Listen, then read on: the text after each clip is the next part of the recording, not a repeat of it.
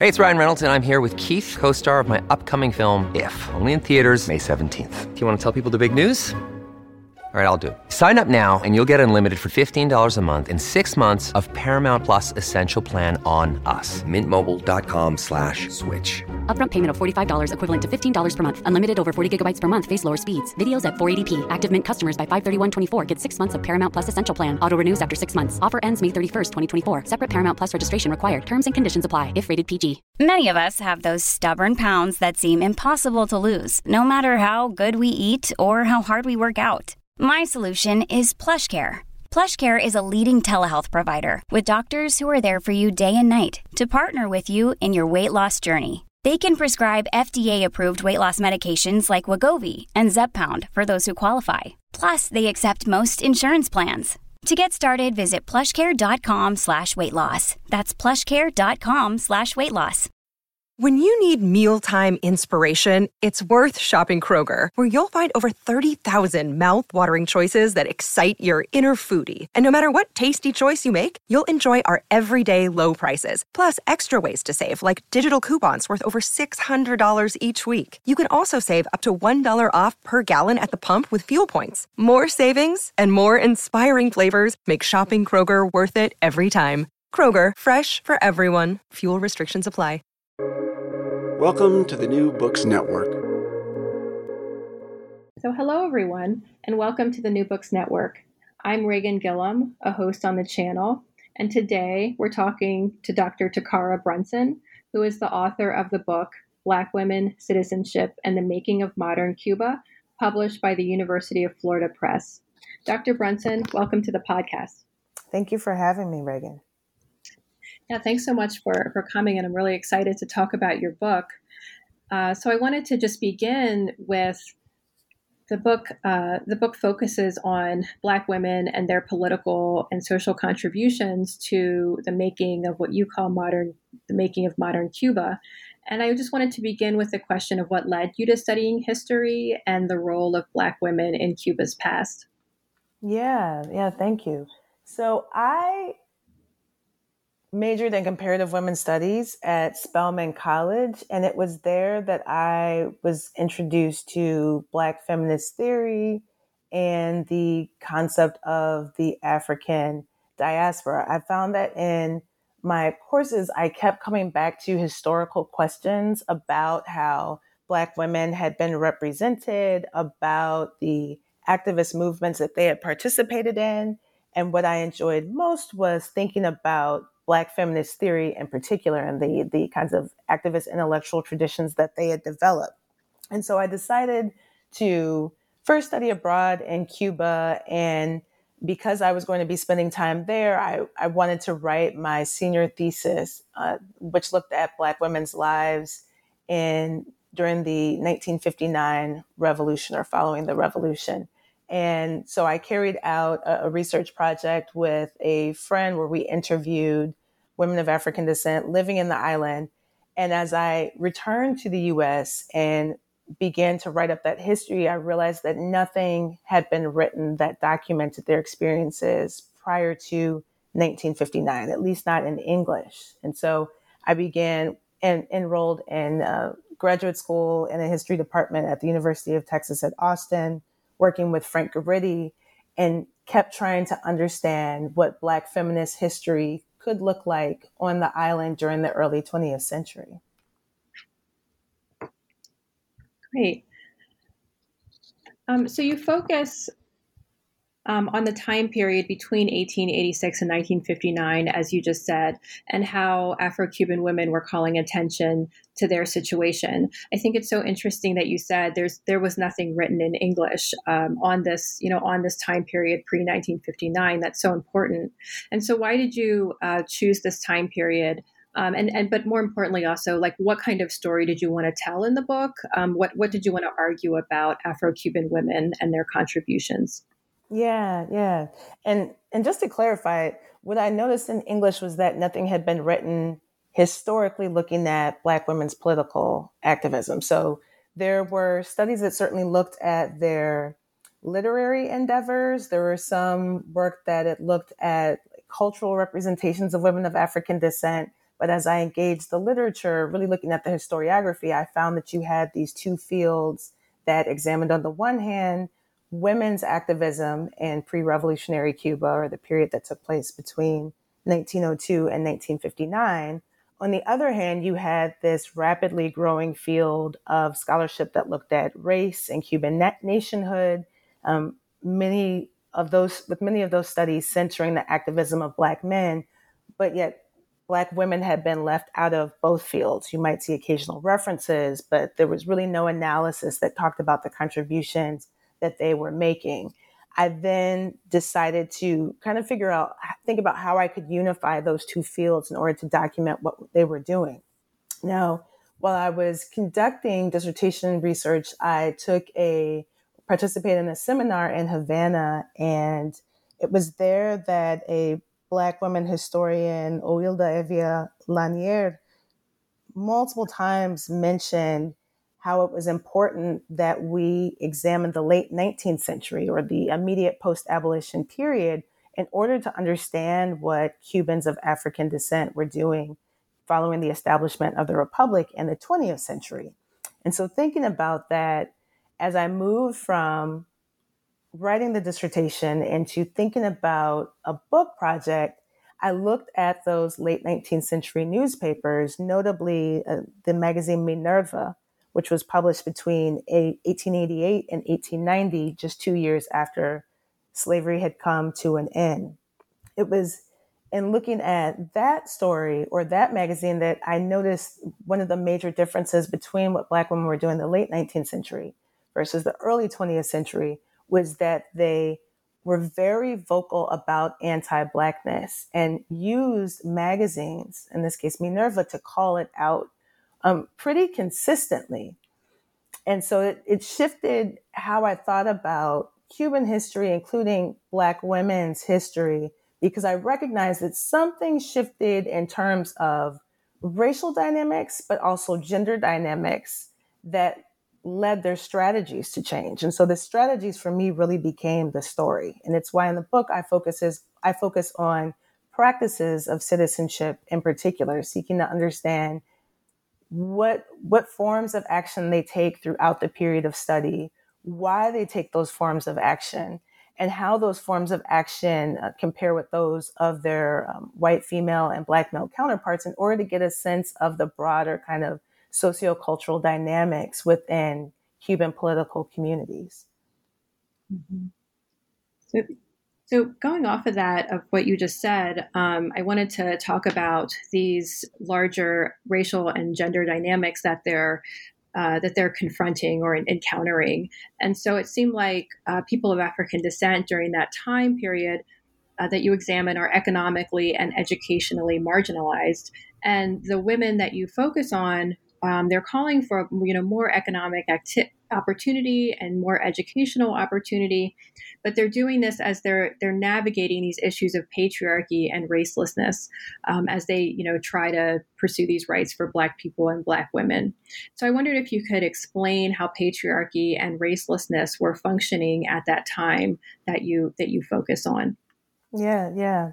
So, for those unfamiliar with Cuban history, during the 19th century, the 30 year independence movement um, is shaped by this mission in which the political leaders uh, assert their intention to create an independent nation in which all men will be racial equals, right? Um, really, this transracial fraternity becomes foundational to how Cubans will understand themselves in the 20th century. As a result, um, Black men, as well as women, but especially Black men, play a critical role through the military in helping to achieve independence. Yet, as scholars have demonstrated, once Cuba establishes itself as a republic in 1902, Cubans of African descent, including Black male veterans, face racism in employment and education. They are disrespected publicly, oftentimes mocked by white elites. And one of the ways that they respond to that is to appeal to these dominant ideas of masculinity. Indeed, as scholars like Bonnie Lucero have demonstrated, um, masculinity becomes this racially coded language in which political elites who are white can proclaim that everybody is equal. The Constitution has granted men of all races equal rights, including suffrage. Um, and so any issues that Black people continue to confront is really uh, due to their own failures. At the same time, they use this gendered rhetoric to insist that Black men and women are lacking because they haven't been able to fulfill these dominant expectations of what is um, proper Cuban um, femininity and masculinity. And that really shapes the context in which Black men and especially Black Cuban women seek to navigate public life, right? Um, oftentimes they will encounter a backlash when they choose to call out racism because it's seen as divisive, as undermining the national project. And yet, by appealing to ideas of what a proper Cuban woman is supposed to be, whether it be through dress, whether it be through seeking an education, taking on certain jobs, they are able to push back against these ideas of Black racial inferiority. And so, in that sense, patriarchy and racelessness are absolutely intertwined, with patriarchy giving Black women a path towards demonstrating their merits for social integration and the right to have um, opportunities that are equal to those of their white female counterparts. And so, as you said earlier, you wanted to focus on the different strategies that that Black women deployed in their calling for racial rights, and and so you focus on these strategies where they, that they use to also protest their conditions. And one of the strategies you focus on is comportment, which enabled them to navigate patriarchy and racelessness, as you just uh, as you just explained. Um, so, how did women display their comportment, and how was this a strategy for Black advancement? Yes. So, when I was researching the project, one of the things I found is that there were all these fragments in the Black press in which you certainly had articles where women were writing essays, poetry, but more frequently, there were these social columns in which editors would just document the activities that they had engaged in. And also, frequently, there were images of Black women all over the press. And especially during the early 1900s and 1910s, male editors of Black magazines featured women as the covered images, right? And photographic portraiture in particular.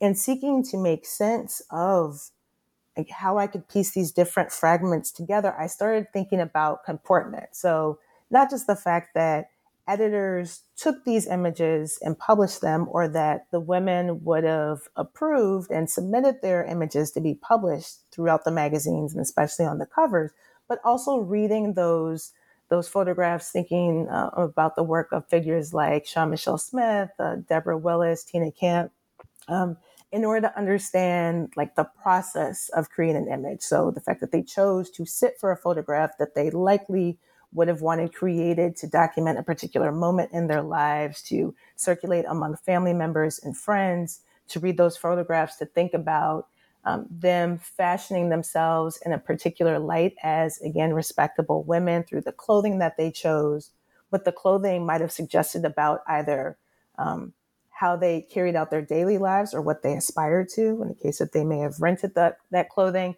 and also how they engaged in contemporary consumer practices.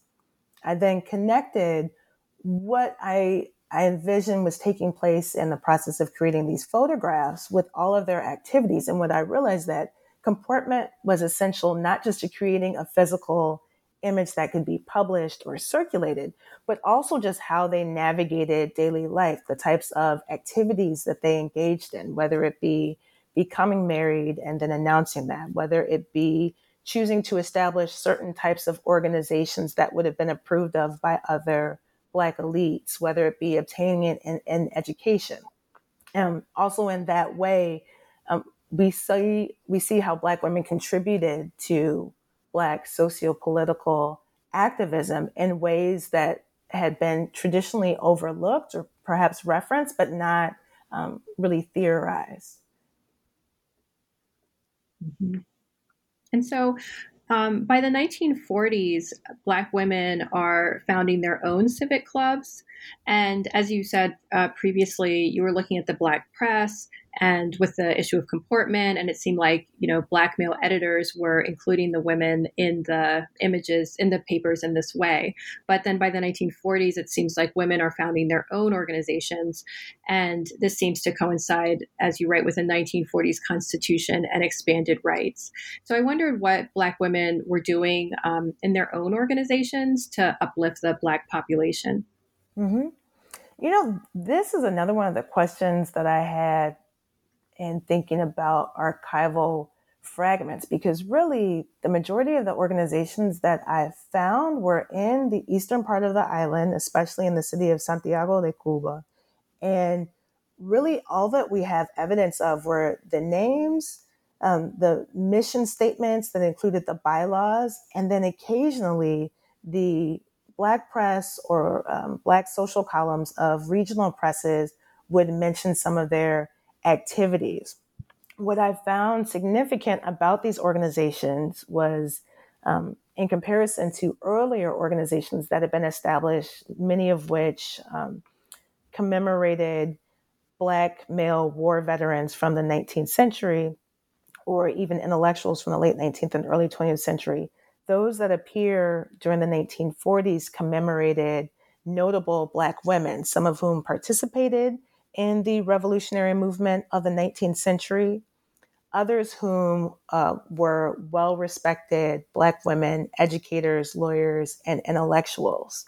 And so, in terms of activities, what I was able to get a sense of was that um, some of these organizations were arts organizations. Um, others focused on social welfare. So some of them might have included um, organizing literary, literacy campaigns, um, trying to create a pipeline for poor Black women and children to enroll in school, to establish libraries, to do fundraisers for them, um, as well as the occasional public commemorations, like really creating spaces in which Black women could celebrate other Black women, um, both who had passed on, but then also those who were elders in their community. Mm-hmm. And so by the end of the book, uh, you focus on Black women in the Communist Party. And the Communist Party seems to offer a real political platform for Black women. As, as you write, the first Black woman who was elected to politi- political office came through the Communist Party. Um, and it seems like they're gaining political traction through these uh, maybe more formalized within the um, political spectrum uh, positions. And uh, so I, I, wondered what are they advocating for in the in the Communist Party, and and how are they faring uh, in the Communist Party? Is it is it a space for them to be able to to push forward their their causes, or uh, like what's what's going on with that with with them in the Communist Party? Yes, yes. The Communist Party becomes recognized during the late 1930s and, and especially um, during the late early 1940s as a party that is committed to advancing the interest of laboring Black Cubans, especially poor Black Cubans. This is in part because of the labor leaders who who's um, who they center in developing their campaigns as well as the issues that they promote what is significant is that many of their members, their visible supporters at a lot of their rallies, who attend their conferences, who support their newspapers, include women of African descent. And really, they're able to bring in Black women from various class backgrounds, but especially those who are part of the laboring poor in both urban and rural areas, um, because of how the party, on one hand, supports their interests but then on the other hand supports their leadership in the organization really eh, more so than other national parties and even a lot of black civic organizations.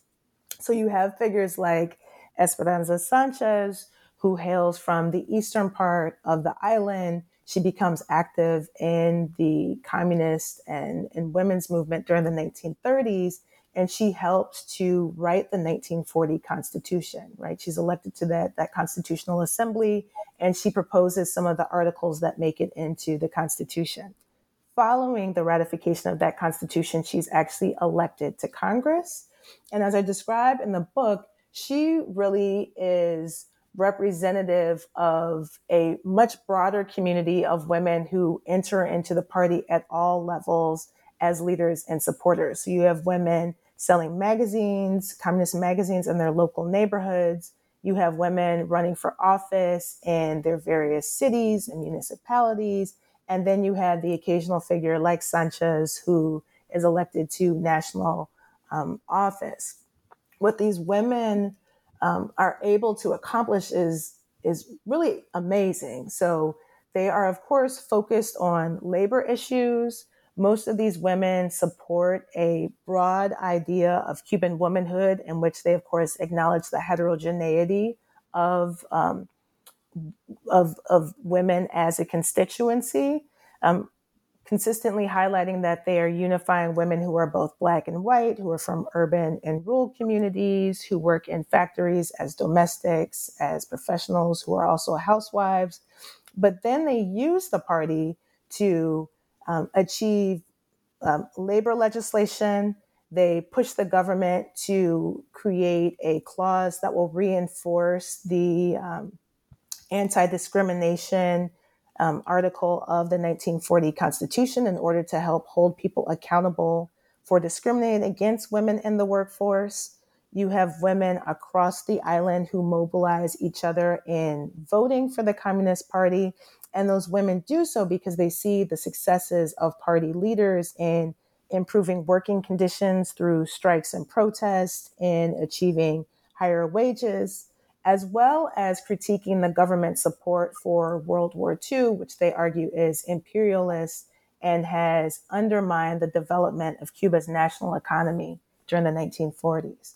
So there are just so many different ways that Black women are able to participate in the Communist Party in comparison with other political parties and movements during the period. And it's really just fascinating because this is where I see um, Black women making some of the most important material gains to address their daily concerns.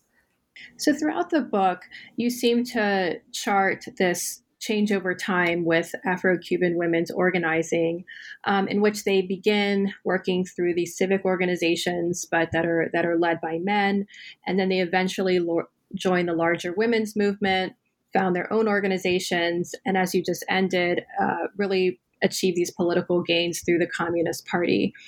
Um, and at the end of the book, you mention that the embrace of patriarchy may have also hindered Black women's um, activism as well. And so I just I just wondered um, how you see the trajectory of activism that you study in the book, and how you're thinking about the challenges and the achievements that Afro-Cuban women's uh, activism uh, encountered and and gained at that time.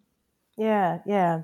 So I think the the transition or trajectory that you just outlined is spot on. What I would add to it is it in part reflects the sources that I chose to examine for the period. And so looking at women's um, organizations that are establishing in the late 19th century, the magazines that they publish, co-found, write for, reflect their contributions to a Black public sphere and as that tradition evolves, what um, happens in terms of the, the activist tradition I'm thinking about really demonstrates the activities of a primarily elite and upwardly mobile um, community of women whose activism in some way differs from those of other women of the laboring poor who I reference, but I think it's a different study.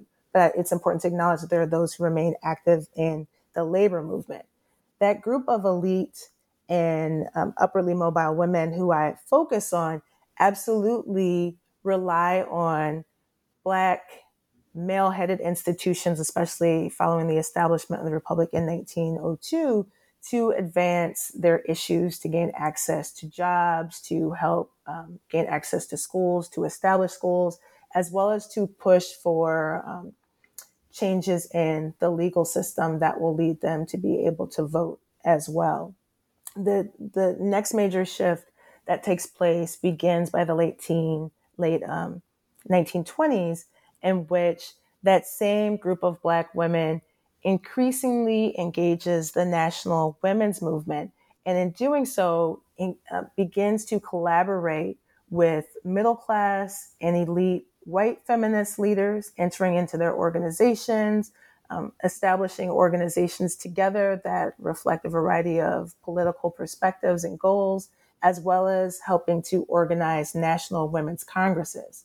And it's through those collaborations that the elite and upwardly mobile women whose work I've been tracing come back into contact um, with laboring or Black women of the laboring poor, really shifting from having established social welfare organizations um, that would help serve them to working alongside them, right? And, in doing so, continue to develop this, this tradition that helps to elevate them as national leaders. What I find interesting and what I talk about in the book is that by the 1930s, you have Black women from a range of class backgrounds who are nationally visible as political leaders, primarily through their work in national women's organizations, increasingly taking on leadership positions in Black civic clubs and, on occasion, national political parties. Um, but it's really only the Communist Party that continues to support women's formal political leadership on the scale that the Communist Party did. However, in both the Communist Party and some of the more traditional or like moderate reformist organizations that I look at, in both cases, you have women um, engaging in activism through like women's groups. And so, in that sense, I argue that um, even though the the nation has evolved to accept women's formal political participation, it rarely translates into women having political power on a national scale, and that's because of the persistence of patriarchal gender norms. Patriarchy allows women an entry into public debate and um, the ability to establish organizations, especially when they assert that they're doing so as wives and especially as mothers but it also um, helps to maintain these ideas that women have particular issues that they should be focused on and that the remaining issues should primarily be left to men. Wow that's really that's really interesting. Um, so throughout the book you uh, focus on you know particular women um, and you you know you include photographs of them you you know describe them and their activities and you know you really give us a great um, kind of picture of of these different individual women um, within the arc of the of the larger you know group of black women's activism and so i wondered if you could meet uh, one of these women today mm-hmm. um, who would you choose to meet and and why oh man um, so I, I love I love this question. I cannot pick one. So if I can just offer two, but really quickly. Sure. I opened the book with the story of Maria Damasa Jova, who to me is so fascinating because she left behind the most comprehensive archive of any of the women who I talk about. So, as I mentioned um, in the introduction, one of the challenges was that it was hard to find biographical data on many of the women from the study. And yet, Damasa Jova, if you travel to the library in central Cuba, where she was from, you find um, pamphlets from some of the organizations that she was a part of. One of the pamphlets included a speech that she offered. It included various um, magazine or um, photographs that she had taken, as well as two different magazines that she self published from her own press that she developed.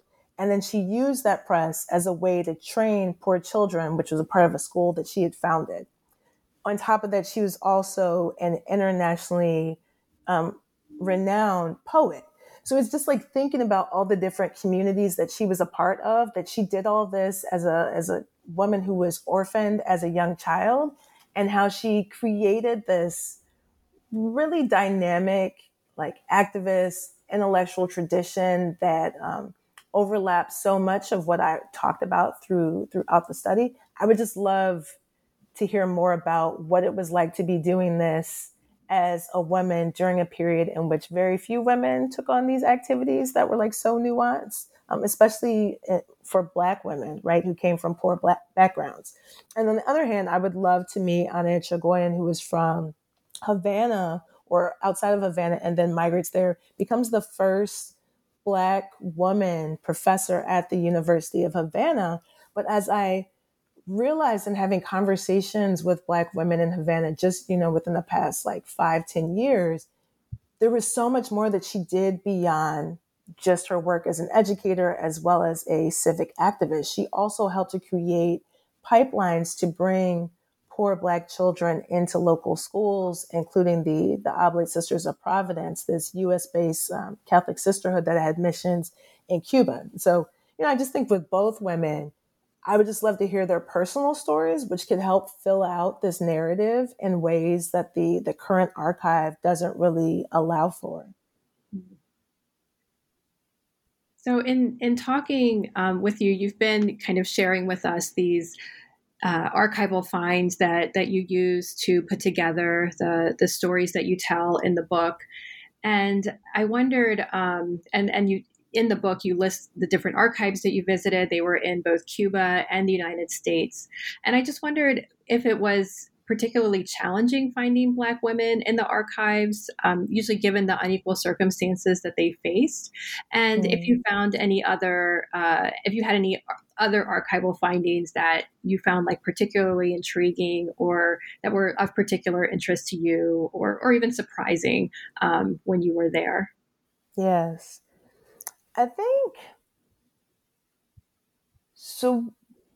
I when I first started began my archival research in Cuba, I followed the footnotes of the historians who had already been looking at uh, Cuban national politics, whether it was approaching it to understand the women's movement or to think about evolving racial ideologies and Black political activism what I found was that despite assumptions that some historians have made, which was that there weren't really enough sources to understand black women were what black women were doing, was that black women were actually ever everywhere.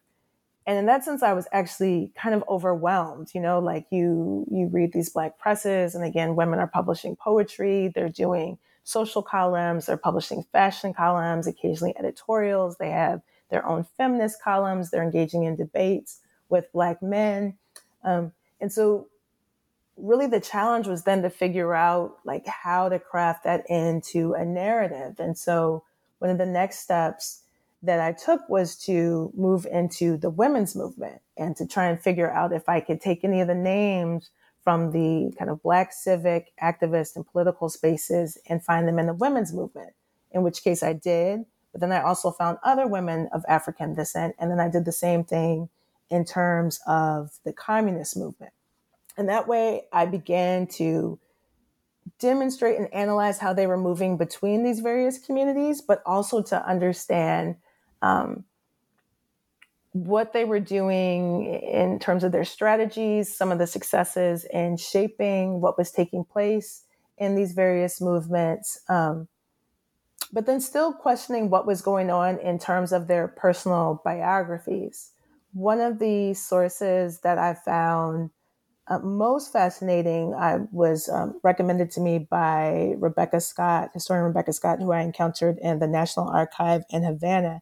And she said, Hey, by the way, there's some letters in which women are appealing to politicians for pensions that they believe their their husbands and fathers and brothers had earned fighting in the independence movement. And so I literally went um, and began pulling out the catalogs for this particular um, collection of letters. Most of the letters had been written to the black politician Juan Gualberto Gomez and wrote down every single feminine name that I could find requested them over the courses of months where I would just go sit there for hours um, and then read them five at a time.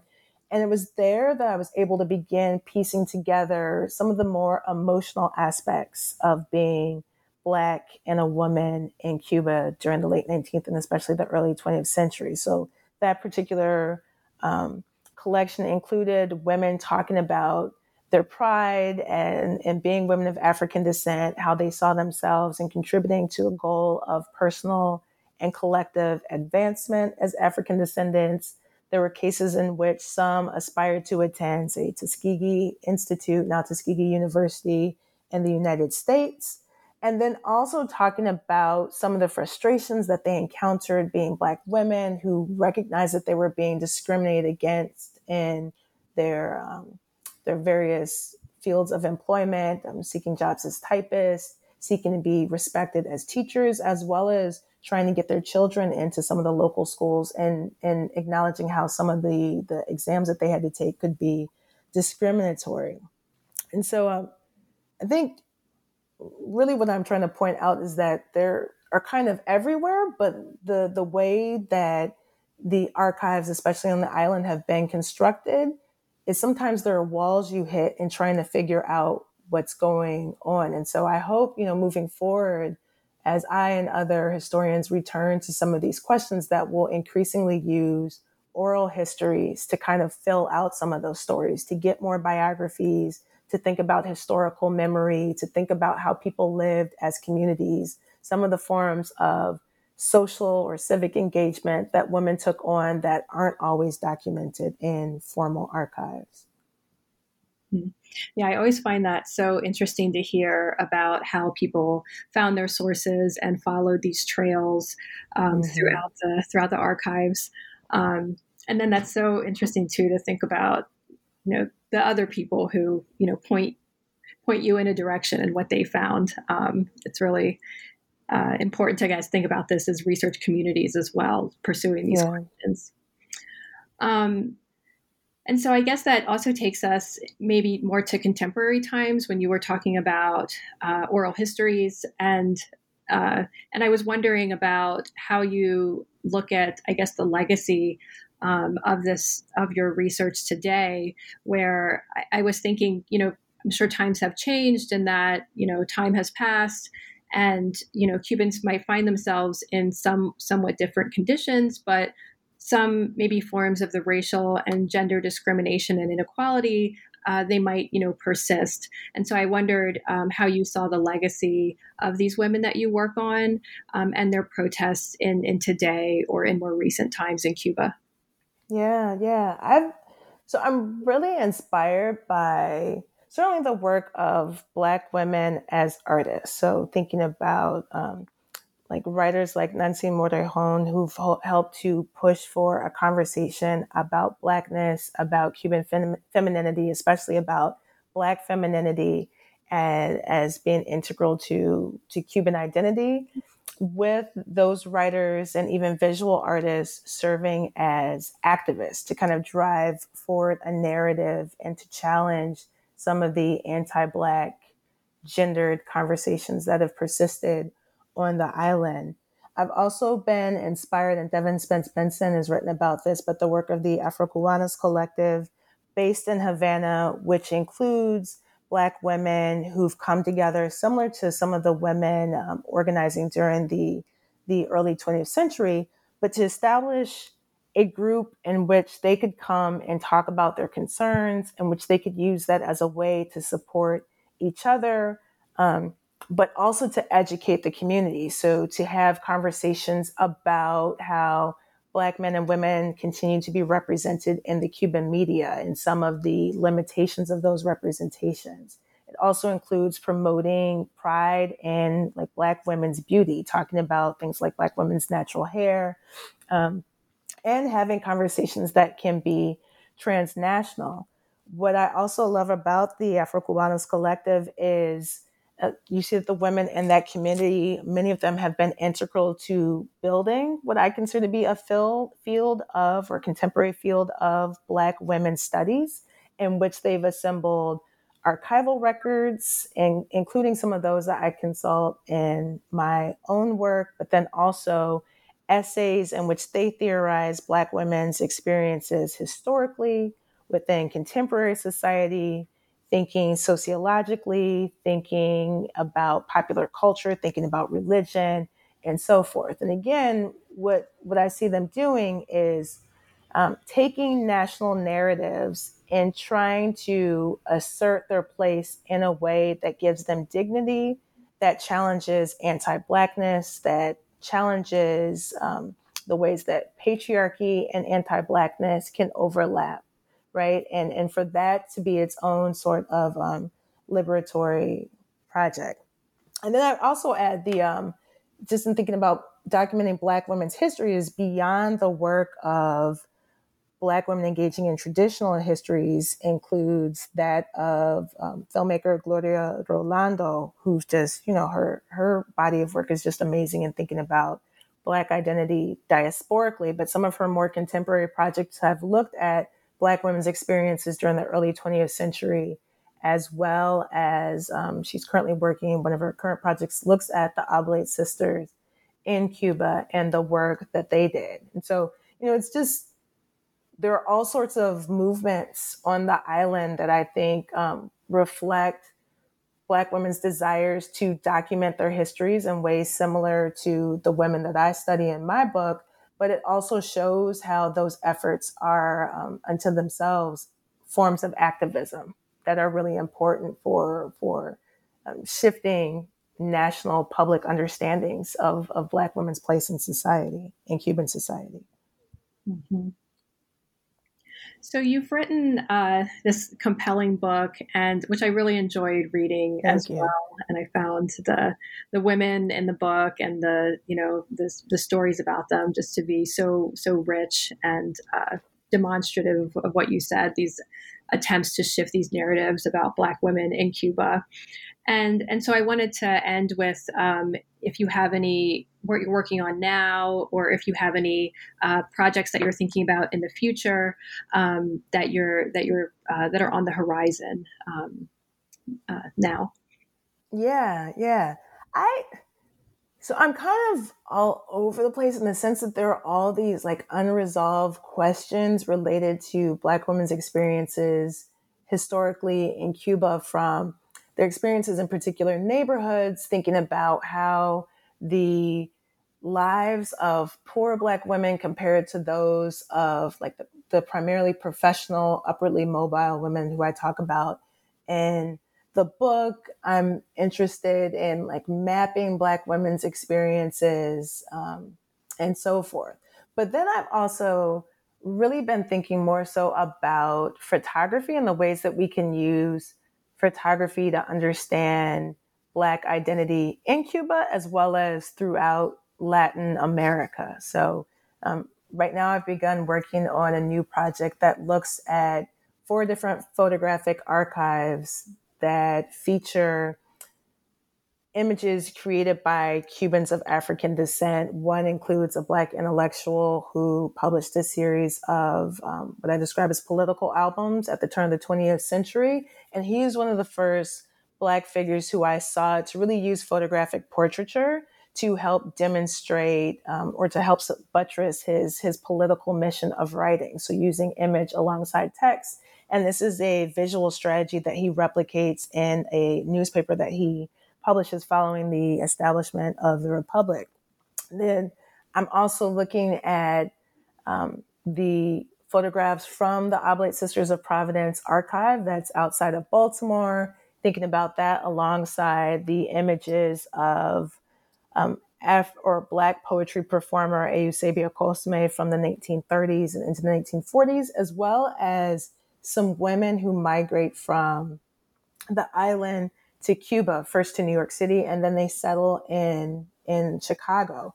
What I love about their photographs is that when you think not just about what's going on in the photograph, but also how I was even able to access their images, I realized that the the theme that ran throughout or that connected them all was they reflect this movement between the United States and Cuba, in which some of the actual images that they're producing, they're producing in the US. Some of the images they're producing, they're producing um, as a result of encounters that they've had with Black Americans. So the, you know, the Oblate Sisters of Providence really being a transnational project that is led especially by Black American women, but that, you know, again was founded by a Cuban woman, but that includes Black women coming from all over the diaspora in the case of the two sisters, I encountered them through the black press. So they're in like the Chicago Defender, they're in New York, Amsterdam, they're appearing like hanging out with other students from Howard.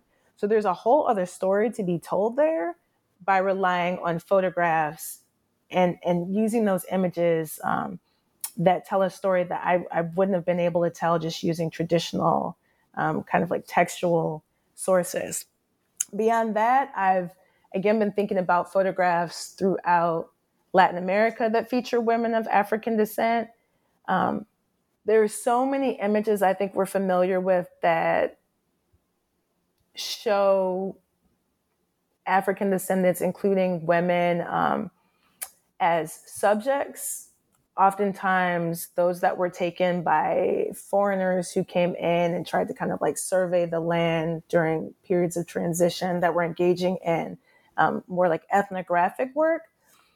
Really, what I'm interested in doing is kind of flipping that and asking what kind of pictures Black women chose to sit for themselves, why, how they were using photography as a visual medium, and then what other kinds of stories we could tell, possibly as it relates to citizenship, but also thinking beyond the state. So the types of communities that they're engaging in, the ways they choose to fashion their identities, and the circulation of, of those images. So those those are the two major projects I'm thinking of, um, which continue to build on some of the questions that I ask in the, in the, the book. That sounds really great. And I love this focus on Black visual culture. And so I will definitely also be on the lookout for what you're going to, to produce in the future.